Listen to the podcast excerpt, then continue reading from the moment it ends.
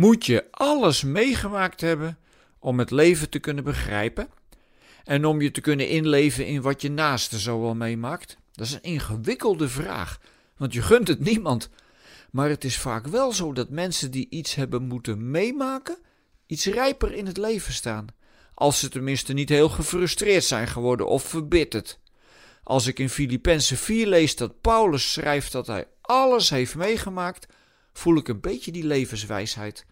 Hij vertelt dat hij weet wat het is om gebrek te lijden, maar ook wat het is om in rijkdom te leven. En concludeert daaruit dat hij tegen alles bestand is door hem die hem kracht geeft. Ik moet even terugdenken aan het begin van de corona-ellende. Toen verschenen er artikelen waarin men zich zorgen maakte over hoe jonge mensen, die niet veel anders hadden meegemaakt dan welvaart, zouden reageren op tegenslag. En we weten inmiddels dat er veel jongeren zijn met psychische problemen, die mede door de coronacrisis veroorzaakt zijn. Maar hoeveel moet je meegemaakt hebben? Dat is misschien maar een rare vraag. Want over dit soort zaken kun je volgens mij niet theoretisch discussiëren onder het genot van een glaasje wijn. Kom nou, ik las laatst een interessante uitspraak. Je kunt wel vragen aan het leven stellen, maar uiteindelijk stelt het leven de vragen aan jou.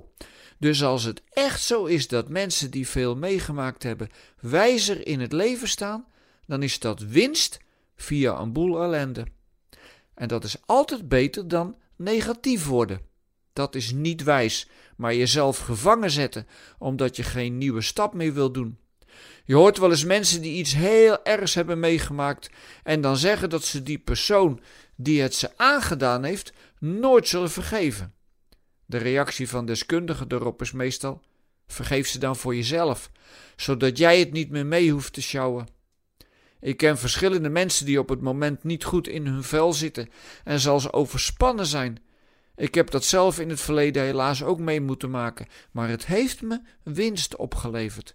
Dat heeft natuurlijk met je houding in zo'n situatie te maken. Wil je je openstellen voor adviezen, die soms ook pijnlijk kunnen zijn? Of blijf je in je verdriet en boosheid hangen? Maar als jij toevallig zo iemand bent hè, die veel meegemaakt heeft, en daar een wijzer iemand van bent geworden, besef dan wel dat je nooit vanuit de hoogte mag gaan praten als iemand die het nu voor elkaar heeft. Mijn vader kon dat wel eens doen. En dan werd ik altijd heel kwaad. Dan zei hij: Wacht maar tot je zo oud bent als ik. En alles meegemaakt hebt wat ik heb ervaren. Dan was ik kwaad, omdat ik klem gezet werd. Want ik was niet zo oud als hij.